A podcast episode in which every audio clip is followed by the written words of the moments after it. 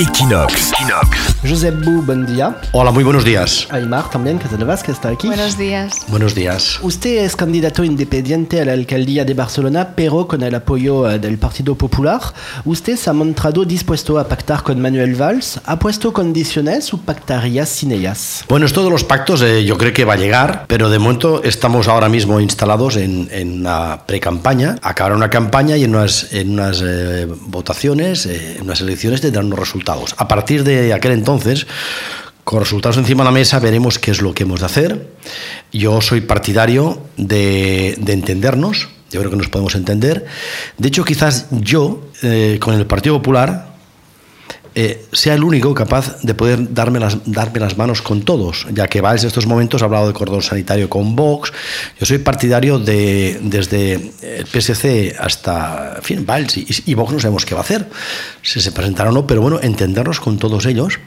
Yo creo que, que hay que intentarlo, tenemos la obligación, porque sabemos lo que ha ocurrido estos eh, últimos años en Cataluña, que ha sido afectada por un, por un proceso negativísimo, proceso de de secesión que ha perjudicado muchísimo a las empresas y a los inversores y en general a la economía de Cataluña y lo más importante, a la convivencia. No queremos que esto ocurra en Barcelona. Ha hablado del, del PCC, de Manuel Valls. ¿Hay otros partidos dispuestos a pactar usted? Vox o Ada Colau? Bueno, eh, eh, los partidos que están eh, debajo del arco constitucional, PSC, Vox está dentro de la Constitución. Sí, claro, Vox ha dicho que es constitucional. Vox lo que quiere es eh, cambiar o adecuar la Constitución, como lo quiere hacer el PSC. Bueno, en fin, esto, esto pues eh, la Constitución tiene sus mecanismos para poder hacerlo, pero es, un partido constitucional, Vox, evidentemente. ¿Y Ada Colau? ¿Lo es? Ada Colau, eh, Ada Colau yo mucho me temo puede ser que eh, su populismo pues se mezcle con el nacionalismo y quieran hacer pues un frente, ¿no? Todos los frentes a mí me desagradan en manera. Los frentes en España han causado grandes problemas, yo no soy partidario de frentes y no sé lo que va a hacer. Sí que es cierto que bueno, que tiene un lazo amarillo en el ayuntamiento, que se ha ido a Lladonés a hablar, cosas que eh, que un alcalde de Barcelona, una alcaldesa no debe hacer. Eh. Últimamente, muchos de los líderes catalanes del PP han dejado su cargo. Por ejemplo, Albiol deja el Parlamento, Andrea le había dicho que se irá a Madrid, Fernández Díaz ya no se presenta a la alcaldía y Dulos Montserrat pretende continuar su carrera política en Madrid.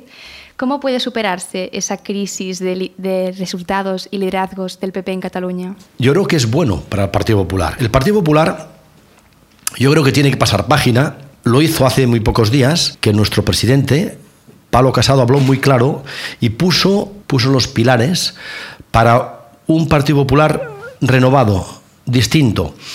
Y cuando digo renovado, hombre, se pueden cambiar los muebles o pintar las paredes, pero renovados son las personas, no todos. Pero yo creo que sí que había que hacer un cambio de algunas personas. Aquí, fin, aquí he entrado yo y después también de actitudes y recuperar un poco el Partido Popular que fue. El Partido Popular yo creo que ha tenido un pasado de errores, que lo ha pagado como el PSOE. ¿eh? El PSOE está en mucho peor estado que el Partido Popular. Yo creo que fue la corrupción, eso es imperdonable que también puedo decir que la corrupción del PSOE es muy superior, por lo menos en cuantía con los ERES, o la eh, corrupción de la antigua Convergencia Unión con el 3, 4 y 5%. Por lo tanto, aquí no se escapa nadie. Esa es una de las actuaciones que tiene que hacer el Partido Popular después volver un poco digo, a sus orígenes, volver a lo que fue, a sus principios, grandes principios, grandes principios que el Partido Popular ha tenido, eh, programáticos, eh, que de alguna manera, y aquí en Cataluña fueron fueron abandonados, hubo un tiempo en el cual, por eso, por eso tuvo a bien nacer ciudadanos, ¿no? Entonces se tiene que terminar. El Partido Popular tiene que tener el lugar que tiene que tener y tiene que, tiene que presentarse tal como lo que es y sin complejos, sin ningún complejo si gustamos, que nos voten. Y si no, que no nos voten. Vamos a intentar hacer una buena labor y sobre todo en Cataluña, porque, bueno, he descubierto un partido en Cataluña que está trufado de catalanes, el Partido Popular. En sus precedentes entrevistas, usted afirma que su prioridad es que el alcalde de Barcelona sea unionista. Por el momento, las encuestas no prevén ningún concejal para el PP y necesitan por lo menos el 5% de los votos para poder entrar en el consistorio. ¿A usted le preocupa no poder llegar a este 5% y que los votos unionistas se pierdan? Eh, yo no, la rectificaría por nada del mundo, eh, señorita, pero no somos unionistas nosotros. El unionismo es el que pretende unirse y el separatismo es el que pretende separarse. O sea, yo no soy unionista porque ya estoy unido. Yo soy catalán y formo parte de España, intrínsecamente de España, que somos la España mismo, Cataluña. Está en favor de la unidad de España. Cuando decimos unionista, intentamos eso. Ya, yo, yo, les comprendo a ustedes, y no, en fin, y yo comprendo perfectamente esa expresión unionista, yo la comprendo, pero digo que es muy importante eh, en este mundo eh, del nacionalismo eh, hablar con propiedad. Mire, yo no quisiera pecar de petulancia, pero no tengo ninguna preocupación en ese aspecto, porque sé que vamos a entrar. Yo mi preocupación es, será cuántos vamos a poder meter. El 5% para arriba. ¿Cuántos eh, regidores al ayuntamiento? Yo es que me presento para ser alcalde. Y habrá, habrán mm, votantes de, ciudadanos que me van a votar a mí. Y algunos del PSC, pues también, porque si algo haremos con el Partido Popular será hacerlo popular, ir por los barrios, hablar de cosas que son muy importantes. Dice lo mismo Manuel Valls. ¿Cuál es la diferencia entre usted y Manuel Valls? Yo creo que no, no hay mucha diferencia Quizás él hace pocos días lo clarificó cuando le preguntaron, yo creo que era la sexta, si no recuerdo mal, y él dijo yo soy de izquierdas y soy socialista. Pues yo digo, yo no soy ni de izquierdas ni de derecha y tampoco soy socialista. Ahí hay una diferencia clara. Es muy importante. De hecho, en, supongo que en Francia pasa igual, aquí en, España. A veces se vota en, elecciones municipales a la persona, porque votan al gestor. O sea, yo quiero ser un buen gestor, un buen gestor para para, para, Barcelona y traigo ese aire fresco del mundo de la empresa que Valls no lo puede traer. Valls es un gran político de rancio abolengo y tiene otro concepto distinto al que tengo yo. Dice eh, mucho que es el candidato eh, de las empresas eh, con su, su asociación Empresarios de, de, Cataluña. Organizó en Perpiñán un acto para hablar de la situación económica de Cataluña y solo asistieron 25 personas. ¿Qué pasó para que hubiera tan baja asistencia? Ah, pues yo salí muy satisfecho. ¿Sí? Eh, sí, claro, porque de Barcelona y todos trabajamos, traer gente de Barcelona fue complicadísimo.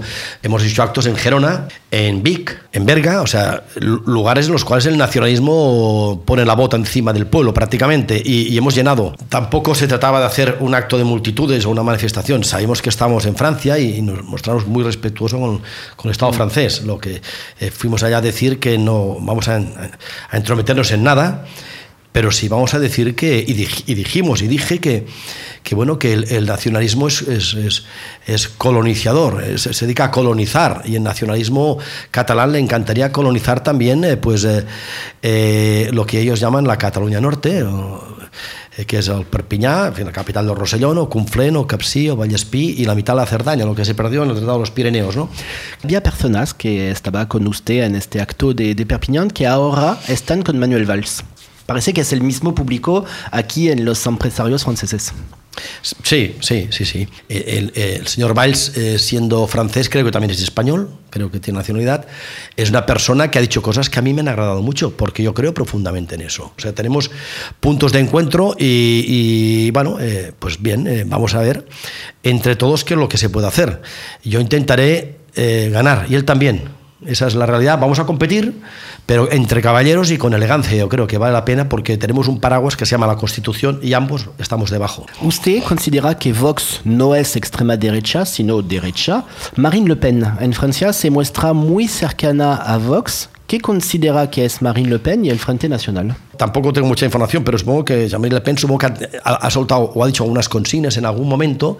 Quizás se la ha catalogado de extrema derecha. Bueno, pues, pues si Francia cataloga de extrema derecha, Jean-Marie pues lo será. Yo no voy, no voy a opinar al respecto porque tenía que profundizar en, fin, en sus programas y ver exactamente si es así. Vox le conozco algo más porque es más cercano y es un partido de derechas, puro y duro de derechas. Así de claro, no, no, no sin más eh, calificativos. De ultraderecha no, porque eh, la ultraderecha en sí, eh, eh, la expresión ultra ya es peyorativa, por lo menos para mí, yo creo. Y por lo tanto, yo sinceramente creo que no lo son. Tiene que entender probablemente que Cataluña, pues, bueno, es un gran pueblo, para mí el pueblo más hermoso de la tierra, y tiene su idiosincrasia, sus costumbres, su acervo cultural, su idioma, su, sus instituciones, sus estatutos, y hay que entenderla como tal, y tal como está ahora Cataluña, y, y abrazar profundamente la catalanidad. ¿Usted qué programa cree que debería tener un partido para considerarlo de extrema derecha? Obviar eh, toda la cuestión social. Pero después también es cierto que una nación es, y España, ¿no? Y España nación es, es una corona, es un rey, es, es un ejército, es un territorio, unas fronteras, es un idioma o varios idiomas, pero la nación son muchas más cosas también. Y eso hay que entenderlo. Y la nación es la seguridad social española, que vale la pena. La nación es la cultura, la educación, eh, esos colegios que tenemos, en fin, que valen la pena todas ayudas sociales. La nación es, es muchas cosas que eh, si uno tiene el concepto de ultraderecha quizás se quede solamente en lo nacional y deponga un poco lo social. ¿Cree que el gobierno de Rajoy aplicó correctamente el artículo 155? No, no, no.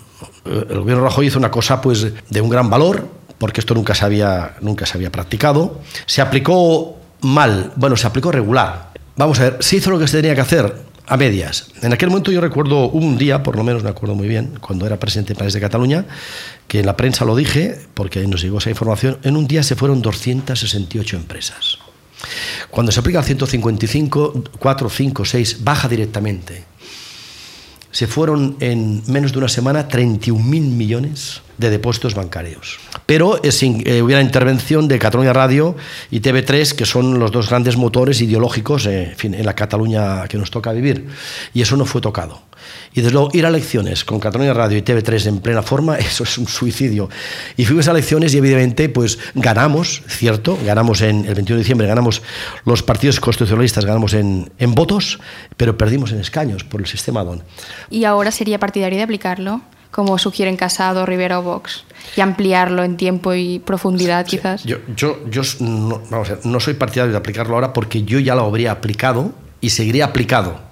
Sería aplicado. Cataluña ha sido sometida durante tres décadas a, un concepto se lo digo con todo el cariño del mundo, de adoctrinamiento en las escuelas, en los colegios, en las universidades, los medios de comunicación públicas en manos del nacionalismo y han creado estado de opinión, estado de conciencia, gente estupenda. ¿Por qué? Pues porque de pequeñito en los colegios no se hablaba de España, España no existía, estaba ahí, España era otra cosa. Después se les habló de la desafección, después se les habló de que no nos quieren después de que nos odian y después de que nos roban. Y al final la gente lo ha comprado. Pero, ustedes han estudiado en Cataluña. Ustedes han estudiado en Cataluña, ¿no? Sí, Sí, sí. ¿Y también han sido adoctrinados? Bueno, vamos a ver. Eh, yo eh, tuve la suerte que mis padres, cuando tenía tres años, me trajeron de Vic a Barcelona. Y Barcelona es otra cosa. Barcelona es una ciudad cosmopolita, una ciudad abierta, una ciudad en la que caben mucho más las ideas. Eh, aquí no gana el nacionalismo. Yo soy partidario de que se pueda votar, pero cuando la gente tenga la idea clara de que hay dos opciones que se les presentan.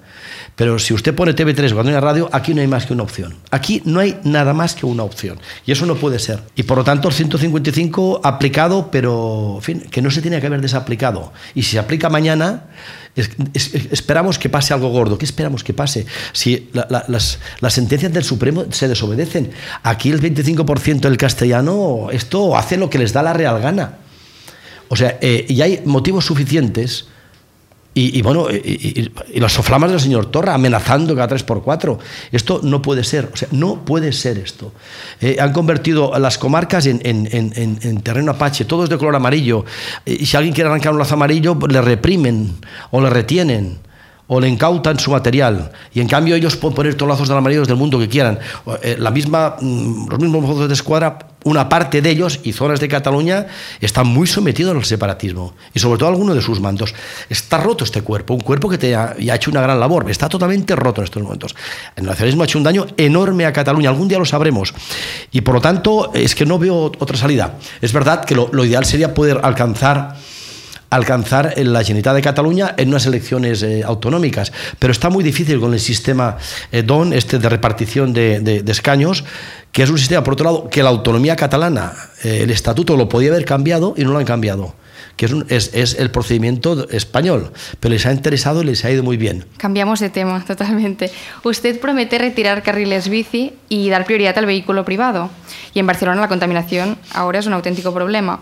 ¿No cree que parte de la solución sería quizás promover el servicio público y la movilidad alternativa? Yo he dicho que yo un carril bici lo pondría en algún sitio que he visto que valdría la pena, pero sacaría más que pondría.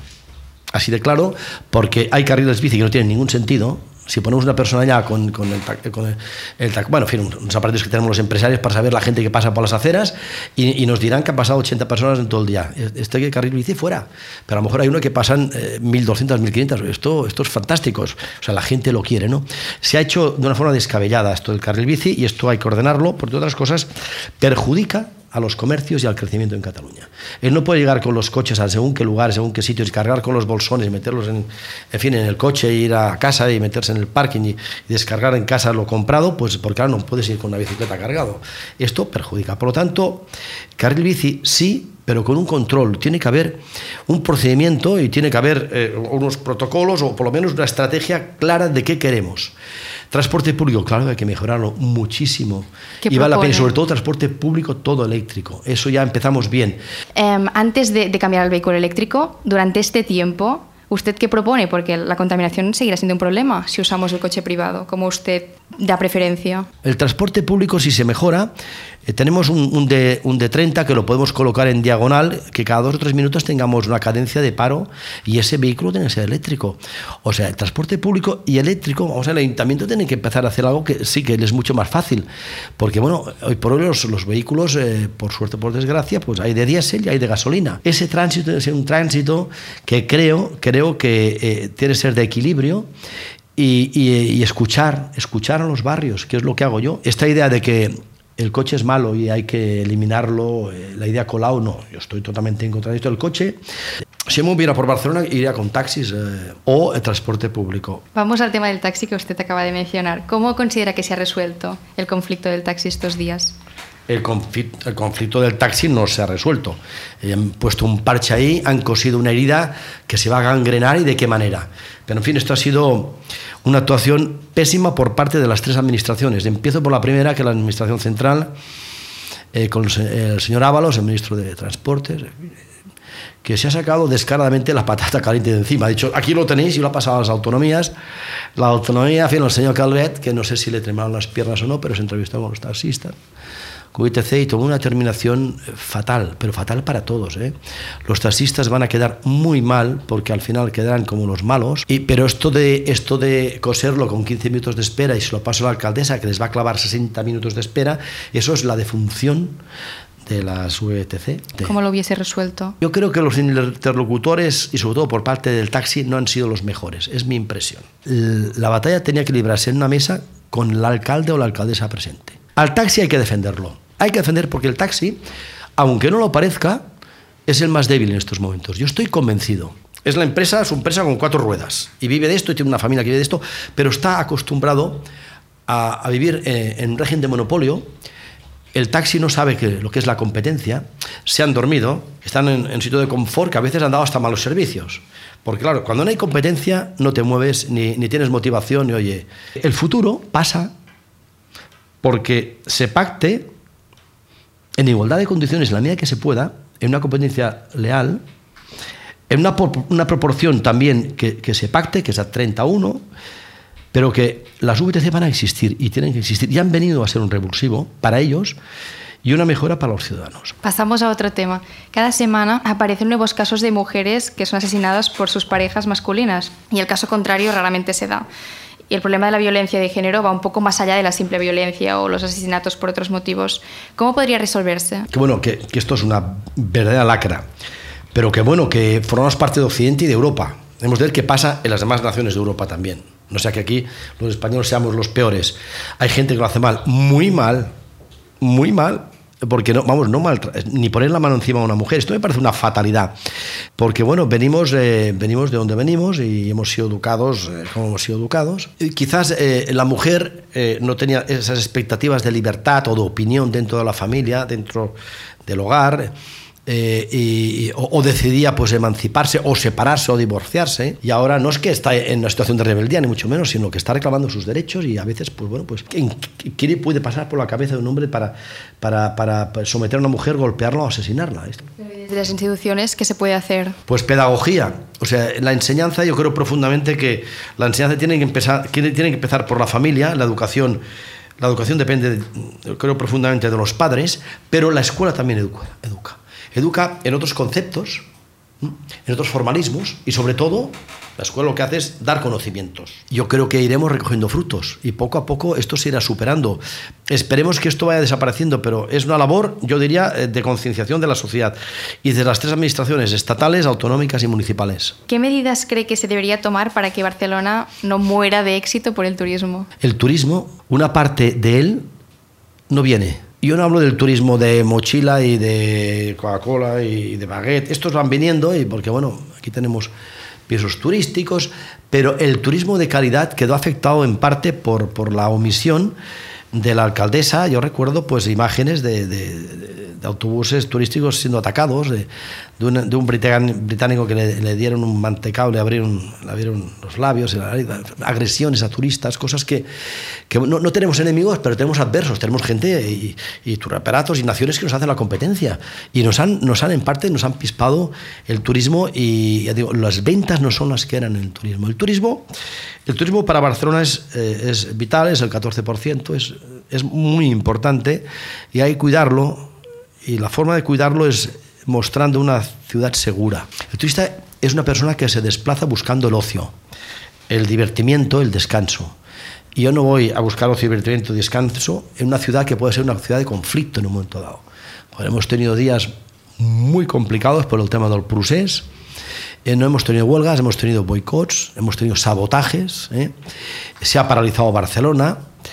Eh, días de anarquía prácticamente que los turistas no entendían nada y eso, claro, eso, eso deja huella. Por lo tanto, hay que apoyar al turismo. Sí, eh, yo creo profundamente en vender la, marca Barcelona, más que la marca, la marca Barcelona, y ahí podemos hacer eh, una gran labor con una serie de personas, con un buen, una buena oficina exterior y, y bueno, recuperar aquel, aquella Barcelona de amigos para siempre del año 92, que fue fantástica. Si piensa que hay un problema, ¿qué hay que hacer para resolverlo?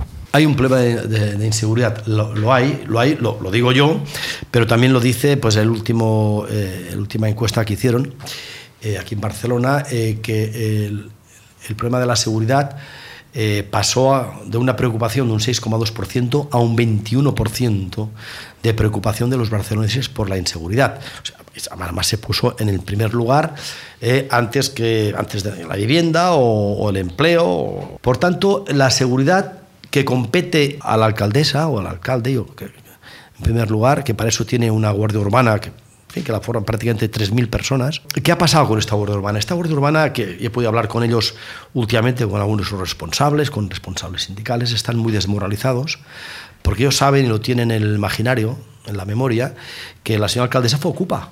Eh, lo fue ella, lo he visto, hay, hay por ahí escenas de, en fin, vestida de, abeja, ¿no? Y, y, claro, y, esto preocupa enormemente. Y la Guardia Urbana tenido algunas actuaciones que han tenido después. Eh, bueno, pues, pues eh, han terminado los juzgados y, la alcaldesa, pues judicialmente no los ha apoyado, los ha abandonado. Por lo tanto, yo creo que no, yo creo que no, no le gustan los uniformes a la alcaldesa, a ningunos. Y es así, es así, tiene una idea populista de la vida.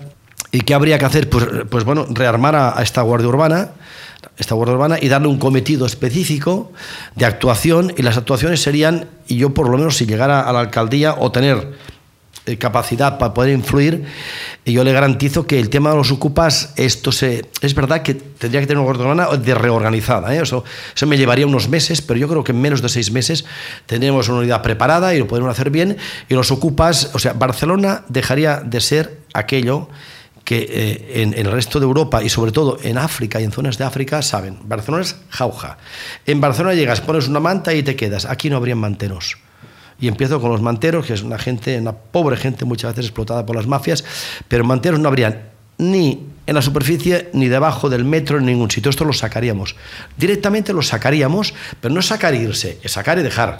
Y dejarnos retenes y que esto a base de semanas y meses desaparecería. Veríamos qué hacemos nuestra gente, dónde viven, qué hacen, cómo se les puede ayudar. Que eso va conectado con el tema de, de, de, de la vivienda. Eh, ocupas, pues se desocuparían todos y cada uno de los edificios que no estuvieran intervenidos judicialmente cuando hay una ocupación y, y alguien, pues, eh, que son las ocupaciones pasadas, digamos, eh, eh, bueno, lo, lo, denuncia judicialmente los juzgados, ahí, pues, está, está bajo su judice, se abre, se abre pues, un, procedimiento judicial y ahí no, nosotros no podemos hacer nada, el juez nos tiene que ordenar, pero si no hay procedimiento judicial, si hay una ocupación, es igual que sea un piso, que sea un bloque entero.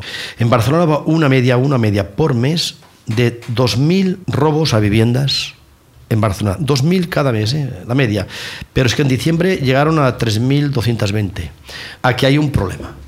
Y el problema es, eh, por culpa del populismo de la señora Colau, que aquí todo vale, todo cuenta y puedes hacer lo que te dé la gana.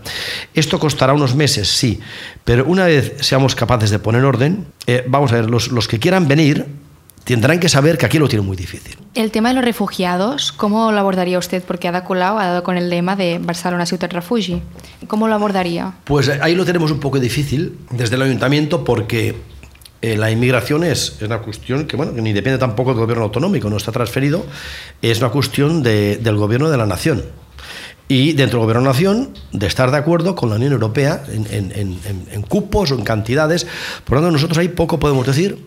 Lo que sí podríamos hacer es defender nuestra idea de que nosotros somos capaces de hacer algo.